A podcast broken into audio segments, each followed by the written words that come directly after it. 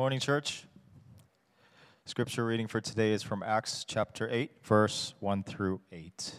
And this is the word of the Lord.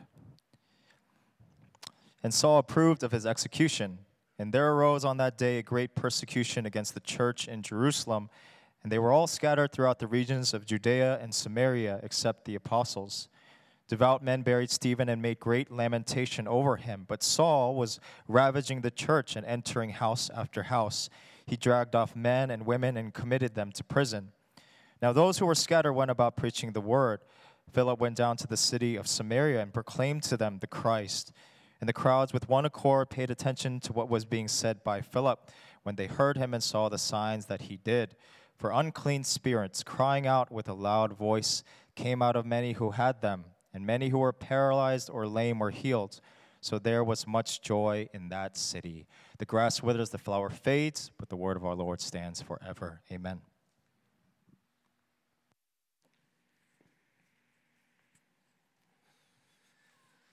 All right, it's good to see all of you. Uh, sanctuary is quite full today. Let me ask you this question: uh, If we held the afternoon service either early or late. How many of you would be interested in, in attending the afternoon service? Raise your hand. I, I see like this, just a few. Kind of hesitant? This is the problem. We're kind of stuck now. We have two services in the morning and uh, pretty much maxed out here. So, what should we do? I need to pray more. need a solution. Uh, well, we have a, a lot going on today, but um, I wanted to introduce a sister I met earlier. Uh, her name is Sue. She's married to Homan or Homan. Uh, I don't think Homan's here today, but Sue's here by herself. Sue, raise your hand for us. Where she's sitting right over there in the middle. Let's give her a warm welcome. Yeah. Yeah, so uh, we have communion um, prepared for you later in the service, as well as Cornerstone's first ever elder ordination scheduled for 4:30. So I invite uh, all of you to join that, especially if you're a member of the church. Uh, but because we have so much, uh, so much going on today, I'm going to do my very best to keep this message on the shorter side for everyone's sake. All right? Do I get an amen or no? Uh, the big idea I wanted to communicate to you today is that no matter how much trouble we may face in this life as faithful followers of Jesus Christ, God is never surprised because He is always in control and He's fully committed to bringing all of history into conformity to His good and sovereign will. That's the big idea. And there are at least four important points in this passage that support this idea. And so I'm going to share these four points with you. Uh, the first point will be a little bit longer, but I'm going to move rapidly uh, through the second and three and four, okay?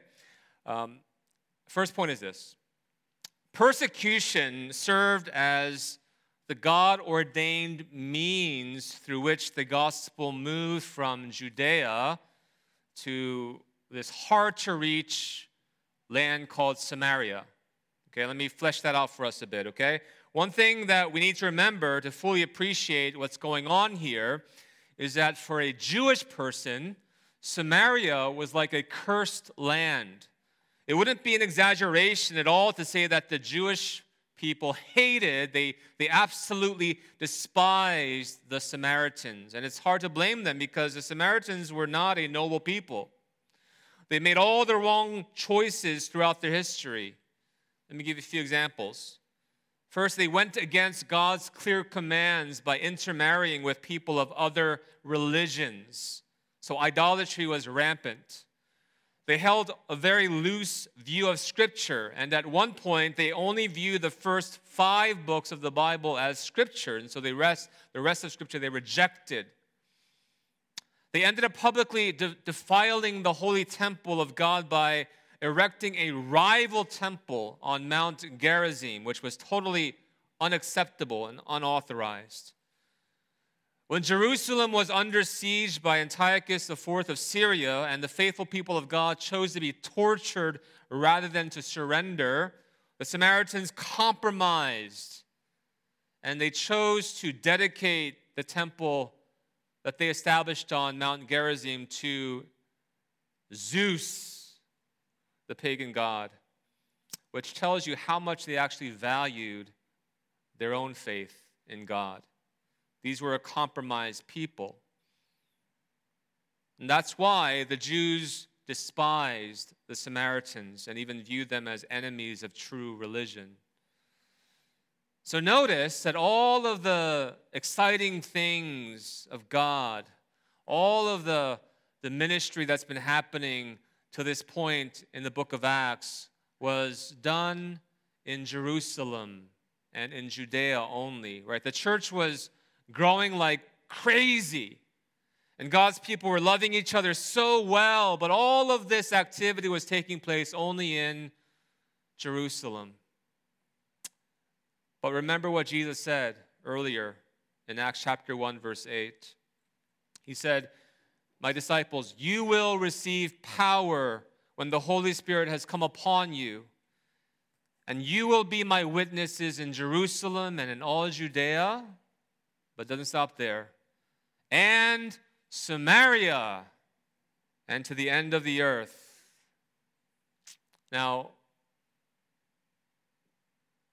if you don't know this tension that existed between the Jewish people and people of Samaria, then you think that this is an easy thing, but it was not. I mean, was, was anyone going to voluntarily move out of northern, I mean, Judea and into Samaria? You see, it, it doesn't matter what era we're living in. People are essentially the same, whatever the time period may be, right? It's part of our human nature to desire what is comfortable and safe and secure. For the Jews, Jerusalem was their northern Virginia, it was their home. It was what they considered to be the central hub of their lives. To be exiled from their home meant discipline and judgment from God. Right? Jerusalem was a place where God established his temple in their minds, it was clearly a place where God's presence was, God's blessing was, was there for them in that very place. But here's the thing Jesus enters into the picture and he declares himself to be the fulfillment of God's temple. This is earth shattering revelation for them. And this meant that God's people were to no longer view Jerusalem or the physical temple of God as a place they were to revolve their lives around. Instead, they were commissioned to go, therefore, and make disciples of all nations. Get out of Judea into Samaria. Reach the nations, was the command given to them. But what Jew, again, in their right mind, given the hostility that existed between the Jews and the Samaritans, would voluntarily cross over into enemy territory unless God intervened in some powerful way, which He did. And so here's the reality God used persecution to scatter the church so that the gospel would move from Judea into Samaria and beyond. This was God's doing. He was sovereign in it. You can think of a shepherd taking his rod and striking the ground and sheep scattering. That's the kind of work God was doing here. Brothers and sisters, this is not to say that we should therefore desire people to be persecuted for their faith. That would be a pretty sick desire to have. I mean, we shouldn't desire harm upon others, especially if they're our fellow brothers and sisters in Christ suffering unjustly. However, we should find great comfort in knowing that God he uses even persecution to fulfill his sovereign purposes and mission. That's what we see here. You see here refugees fleeing Judea But these refugees are the ones who become the very missionaries that reach Samaria with the gospel. And this is what I mean when I say that God's sovereign hand is at work in the midst of persecution. You see that? See, from our perspective, our natural human response to such harsh persecution would be no, please, God, not, not my life, not my house, not my family, not my property. My very life is being threatened. Things can't get any worse than this. Woe is me. But what man intends for evil, God intends for good. This principle is at work here. Brothers, sisters, when, when we insist on only gathering and forming these unhealthy clumps of cells rather than scattering as salt crystals to preserve the testimony of Christ in a dying world, which we're called to do. And I'm not, I'm not against gathering, but there has to be a scattering as well of believers into the world. But when we're only gathering and not scattering, when we become comfortable with only doing life with our closest friends and allies, instead of taking the good news to our enemies, let's not be surprised if God, in His sovereignty, strikes us with His rod of discipline to scatter us so that the gospel could reach the Samarias of our day. But the gospel does not spread just because people move from one location to another. The gospel is spread only when people are actually committed to spreading the word of God. So, verse 4 is important. It reveals what the priority was for the people of God in this day. It says, Now those who were scattered went about and Luke could have mentioned a hundred other things because there was much to do. They had to find a job, they had to find shelter, right? They had to find communities. But what Luke highlights here was their priority. Those who were scattered went about preaching the word. Now, the word translated here as preaching, I think it, it could the better choice of words would have been sharing the good news because that, that's what the Greek word is. It's euangelizomenoi.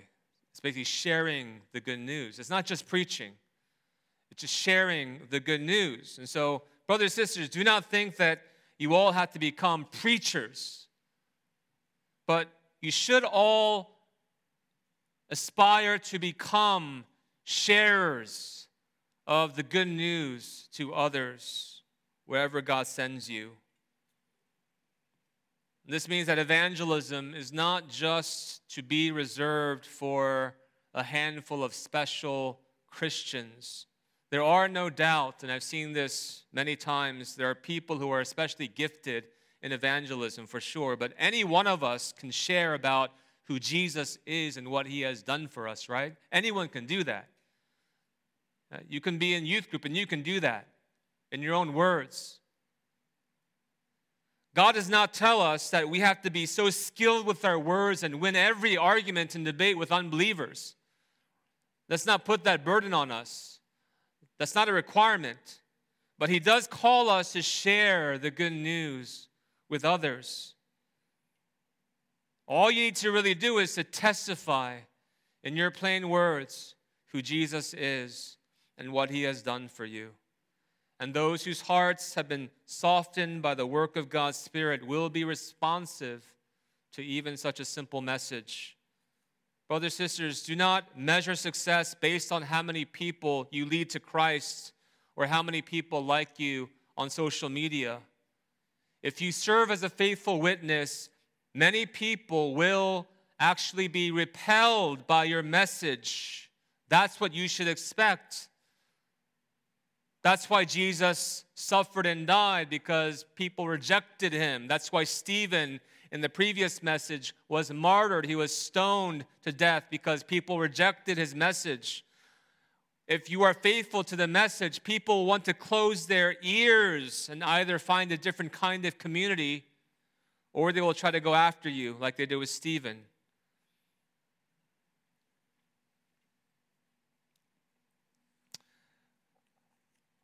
When I first joined this ministry back in 2009, it was a small group of people, but,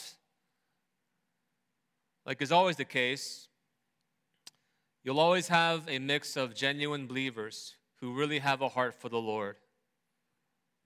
And then you'll have people who are nominal Christians, right? Christians in name only, right? Those are people who don't really have a heart for the Lord, but they attend church for other reasons, mainly for social reasons most of the time, okay? Or maybe it's the, it's the lunch that they enjoy. I don't know. It's something. Maybe it's the board game night that the Yams, uh, the Yam group's holding. Maybe they just like hanging out and having fun. Okay, maybe they're so tired of COVID, they just want to mingle with people. They're so tired of being isolated. But they come for other reasons. And it was like that in 2009 as well. And I was simply trying to be faithful to my task in preaching and teaching God's word. And I, I never consider myself a great preacher. I don't even consider me a, a, a, now a great preacher. But I was just simply being faithful to what I, I considered my primary responsibility as a pastor and shepherd of God's church.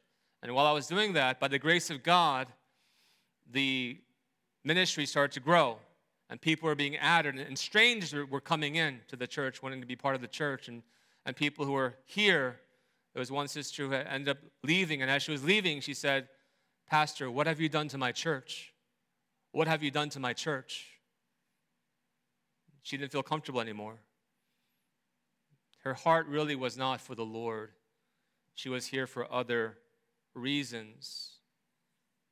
Brothers and sisters, our job as believers is to simply plant the seeds of the gospel wherever the Lord leads us.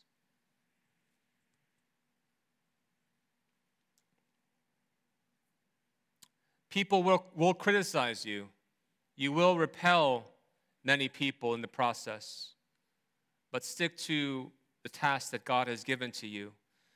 I know uh, we were doing this really well before COVID. Um, we were people committed to, to reaching others, but then COVID hit, and then everyone kind of kind of went back to their corners, and we became very hesitant.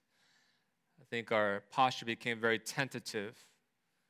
I think all the masking didn't help either. Like you're not sure what the comfort level is. I, even now, I'm not sure if I should shake your hand or if I should do a little fist bump, right? So there's always that this, this awkward split second, right? But I want to encourage all of us to do our best to move toward people again. Let's move toward one another. Okay? If you see someone you don't know, let's resolve to move toward them once again. Hello. I don't think we've ever met. Let me just introduce myself. Okay, sometimes it might just end like that, okay? But I, I tend to want to see how how open this person wants to be. And so if I have a little more time, my my my usual questioning would be like, okay, what, what is your story? Tell us, you know, what, what's your story? Well, first of all, how did you find us? And then the next follow up question is, what, what's your story? Or Tell me something about yourself. Did you attend another church before coming here?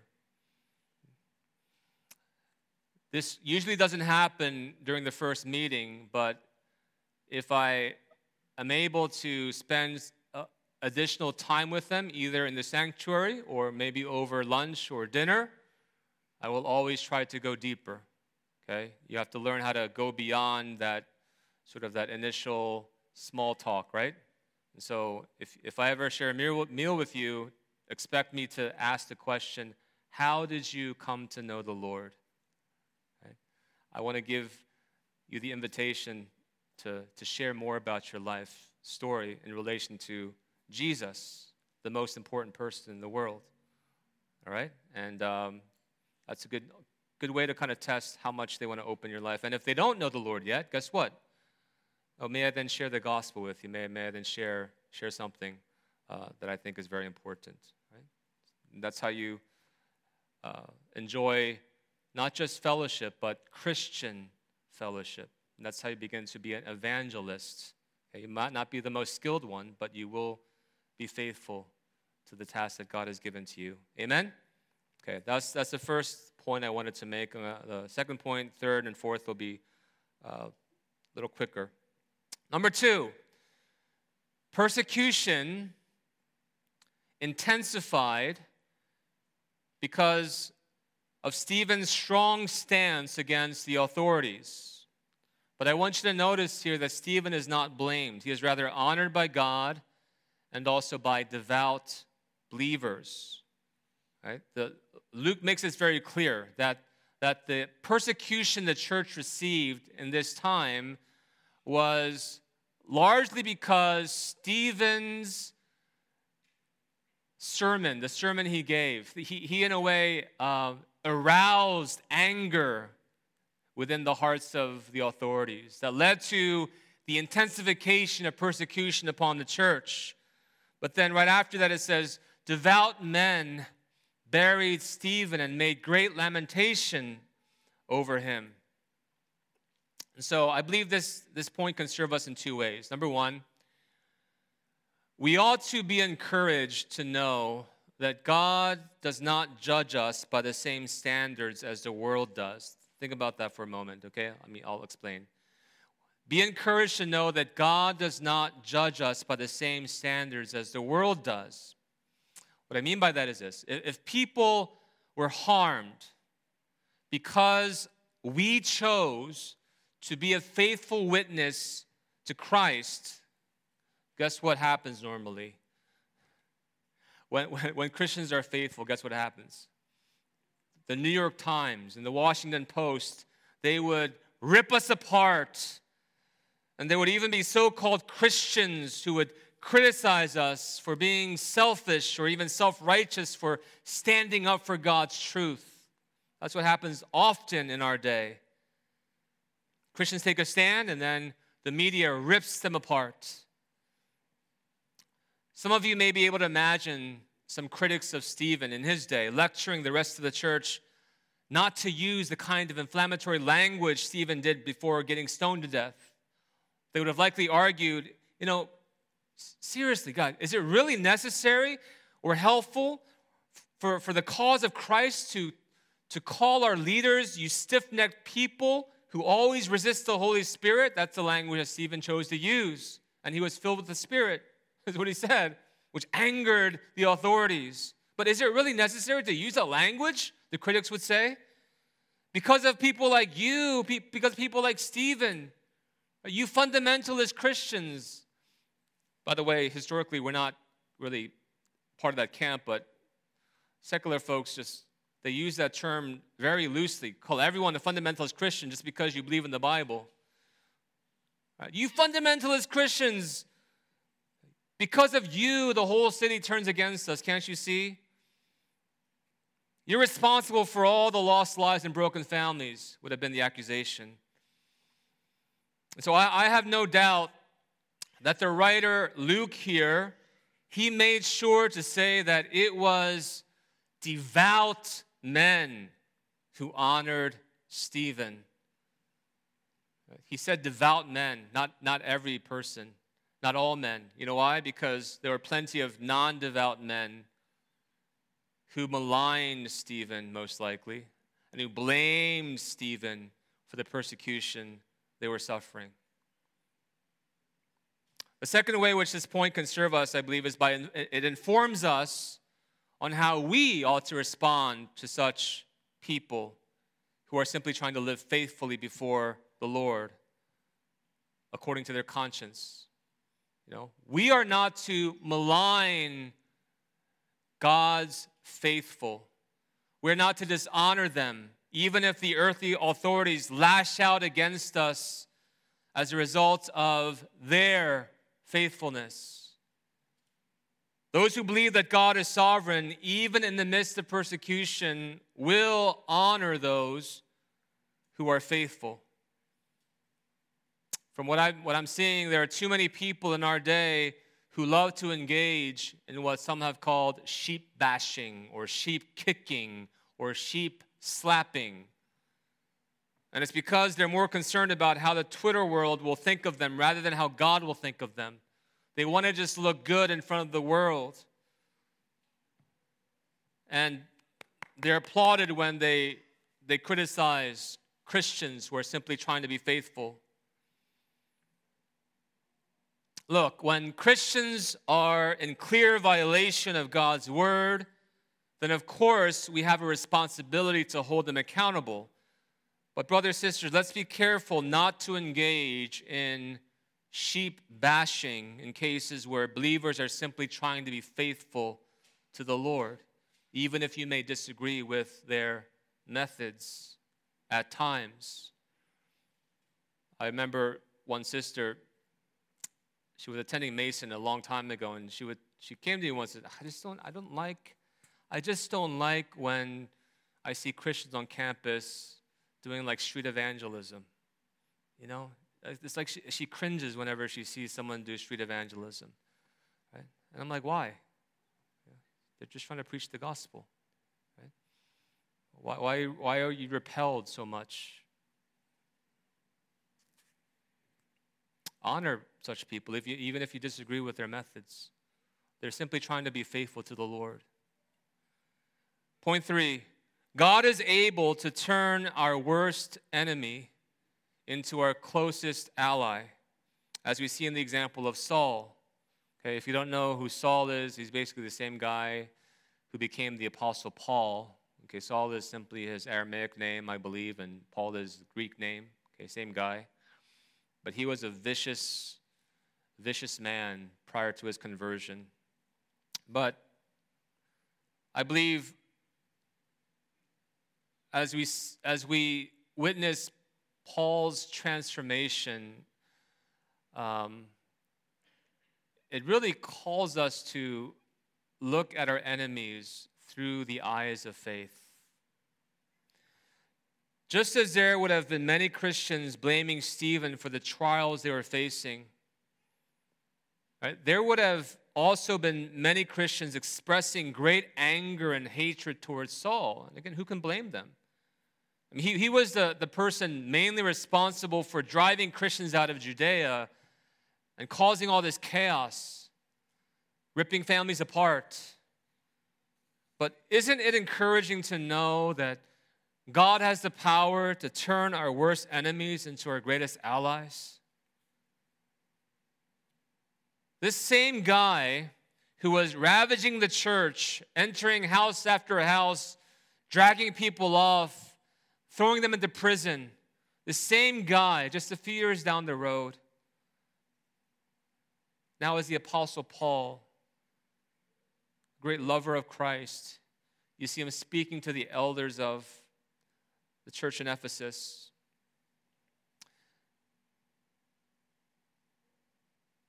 But I do not account my life of any value, nor as precious to myself, if only I may finish my course and the ministry that I receive from the Lord Jesus to testify to the gospel of the grace of God, were his words just a few years later.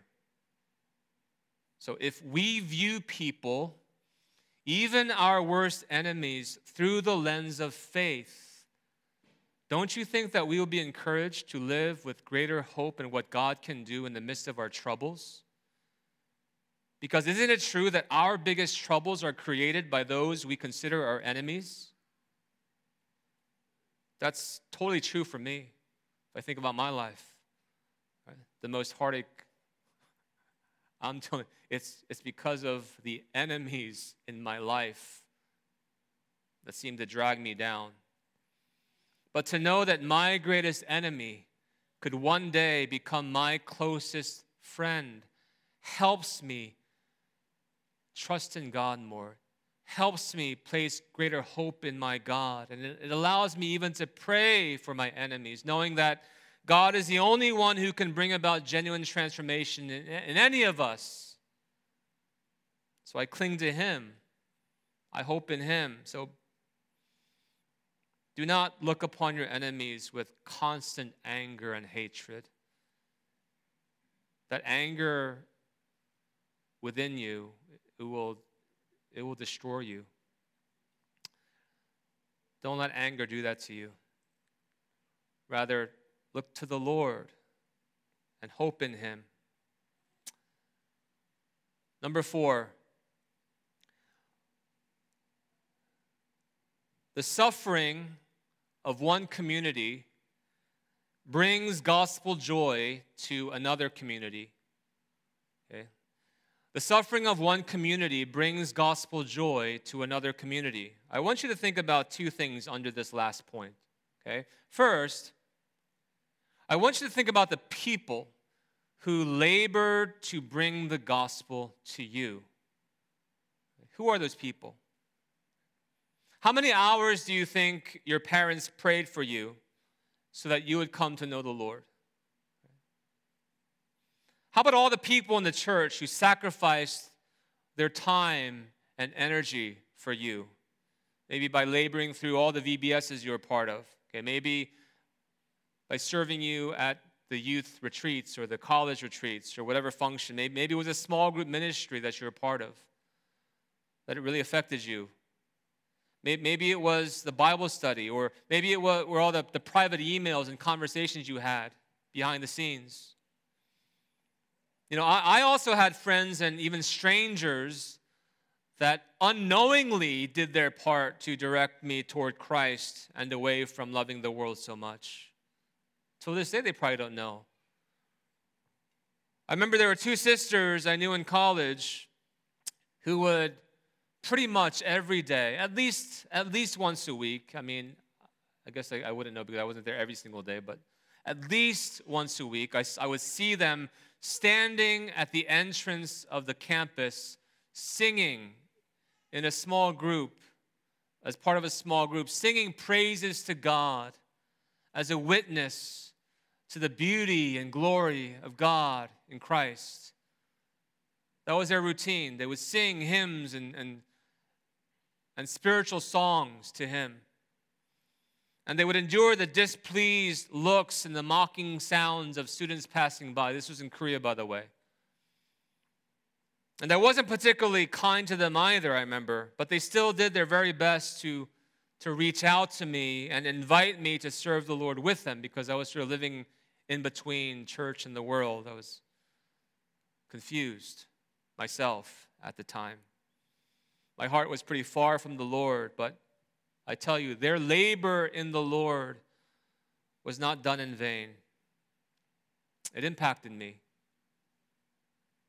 The simple point that I want you to see is that for the gospel to go forth into places and into people whose hearts have have grown hard, one group normally has to sacrifice and suffer for the sake of another group. That has generally been the case all throughout history, right? That's why we said two weeks ago the blood of the blood of the martyrs is the seed of the church. It's because unless one is willing to suffer and die for the sake of Christ and reaching people, these cultural and religious barriers are nearly impossible to break. You need people really willing to die and suffer to reach people for Christ. Just as a mother needs to go through tremendous sacrifice and suffering to bring forth physical life and grow it and nurture it over the years, it takes blood, sweat, and tears to bring forth spiritual life in this world.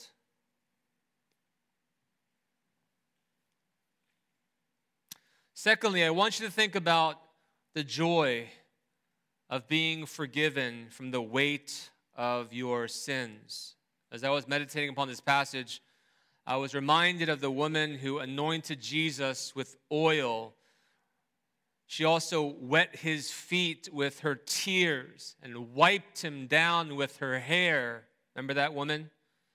And the lesson there was he who has been forgiven much loves much. She was a woman who knew the depth of her sin and how much she had been forgiven by her Savior. And, and her response was extravagant love for Jesus and the deep joy in knowing that her debt,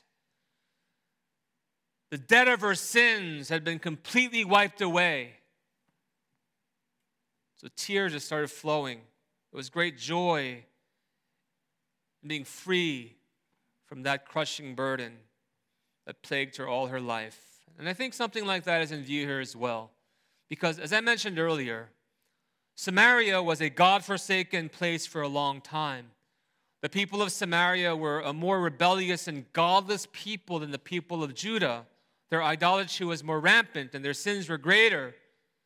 But it says there was joy in the city because ordinary men like Philip were finally willing to go take the gospel message to his enemies. How beautiful are the feet of those who preach the good news and bring joy not only to their friends, but also to their enemies. But someone had to suffer, you see. Someone had to sacrifice to bring that message, to enter into enemy territory and do the humanly unthinkable, to love thy enemy. It takes that kind of sacrifice for the gospel to produce joy in other communities. So then, as we place our trust in the work of God's sovereign hand, I ask you, brothers, sisters, can we become a community that is willing to suffer so that gospel joy can be experienced in others?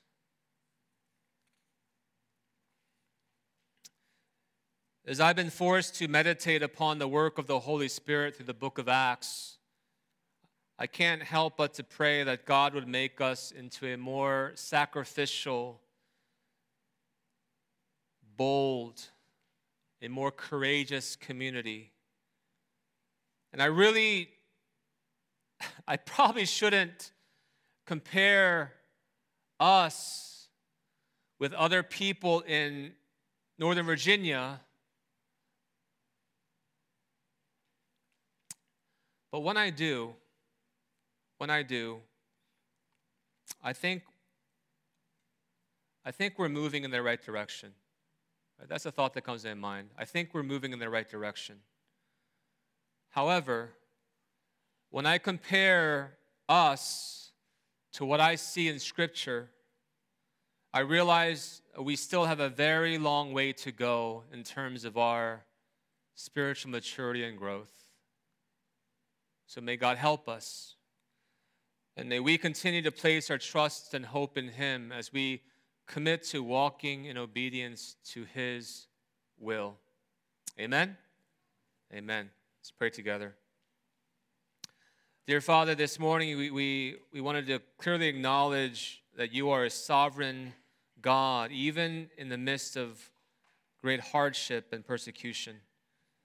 We're thankful and encouraged that the work of the church and, and gospel ministry will not be stopped, no matter how difficult life may become for us. For your grace sustains and empowers the faithful to serve as a witness wherever you scatter them. And you are strong and mighty that if you will it, even our worst enemies are made our closest friends. Most importantly, your gospel brings us great joy a joy that becomes a strength that enables us to endure through any hardship that we may face in this life. So praise be to God. And be glorified, O Lord, both in our comfort and pain. For you are sovereign in all of it. And it's in Jesus' name we pray. Amen. Amen.